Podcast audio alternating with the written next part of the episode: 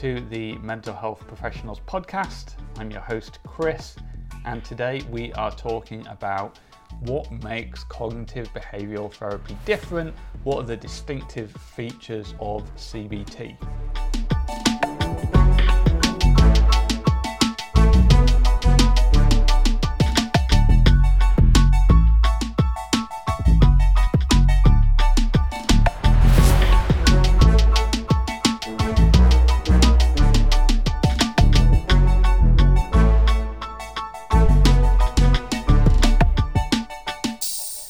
Probably heard of CBT if you work in mental health, or even if you don't, because it's one of the most popular therapies in the world. And it, it is technically a, technical, a theoretical integration. So, you, long ago, we had cognitive therapy, we had behavioral therapy, and then we smushed them together and we got cognitive behavioral therapy, which today is it's an incredibly effective therapy in terms of the evidence it is the thing that seems to work for a wide range of treatment and has the biggest evidence based of any psychotherapy in the world. So, what makes it unique? What makes it different from other modalities? Well, many therapies have a lot of crossover, but let's talk about some of the things that CBT has really championed. So, first of all, the, the cognitive model the idea that our thoughts, our feelings, our emotions, and our behaviors are all linked together in a little triangle. So each point of the triangle, we can modify those, and those will have an effect on the other. So we can change our thinking, and that might change how we're feeling. We'll also go change our behavior. Maybe that will change how we're thinking. And thinking of it as that triangle where we can move one of the corners, and that will move the other corners is really the basis of a lot of the things we do in CBT. We then have the more cognitive side of it, so looking, really examining our thoughts and thinking of our thoughts as these processes, and these processes are sometimes going wrong, going askew.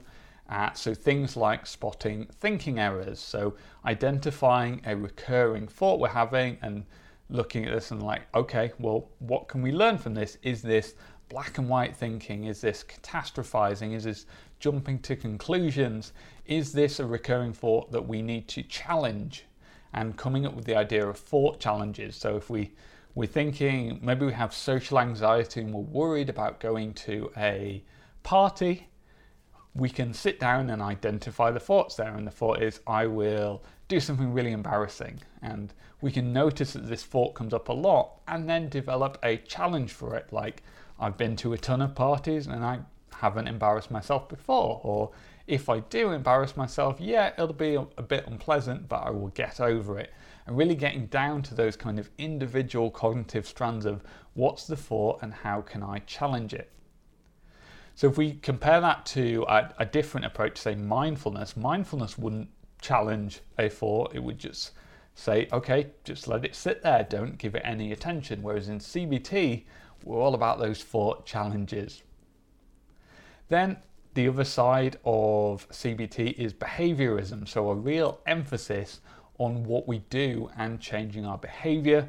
This often comes in the form of behavioral experiments. We might do some exposure, so if we have a, a dog phobia, we might start looking at pictures of dogs, looking at videos of dogs, going near a dog, eventually working up to petting a dog. But not all behavioral experiments necessarily have to be exposure. We can just use it to challenge the way we're thinking. So if we think a certain thing is going to happen, we can use a behavioral experiment to challenge that. And this idea that we should go kind of behavior first and retrain our emotions to show us what really happens, retrain our thoughts to show us that they're just a thought, and actually, what happens when we do it in reality is X is a, is a, a key part of behaviorism and a key part of CBT. CBT also tends to look at contingency management. So, this is the things that may be keeping our anxiety or our depression or whatever we're trying to tackle going. So, for example, if we're, um, yeah, again, thinking about awkward social situations, is there something we do to kind of mitigate that? For example, whenever we go to the pub, we have to sit right by the exit so we can get out quickly.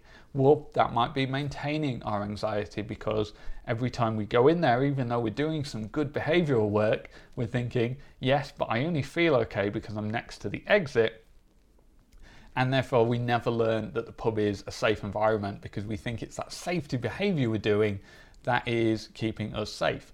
Or something like uh, using drugs, using alcohol to make feelings of low mood go away. If we can manage these contingencies and look at doing something else, then we can not only solve the emotional problems but also behavioral problems like drug and alcohol abuse as well. So, contingency management is uh, sometimes overlooked because it's not in the name, but it is a, a key part of CBT.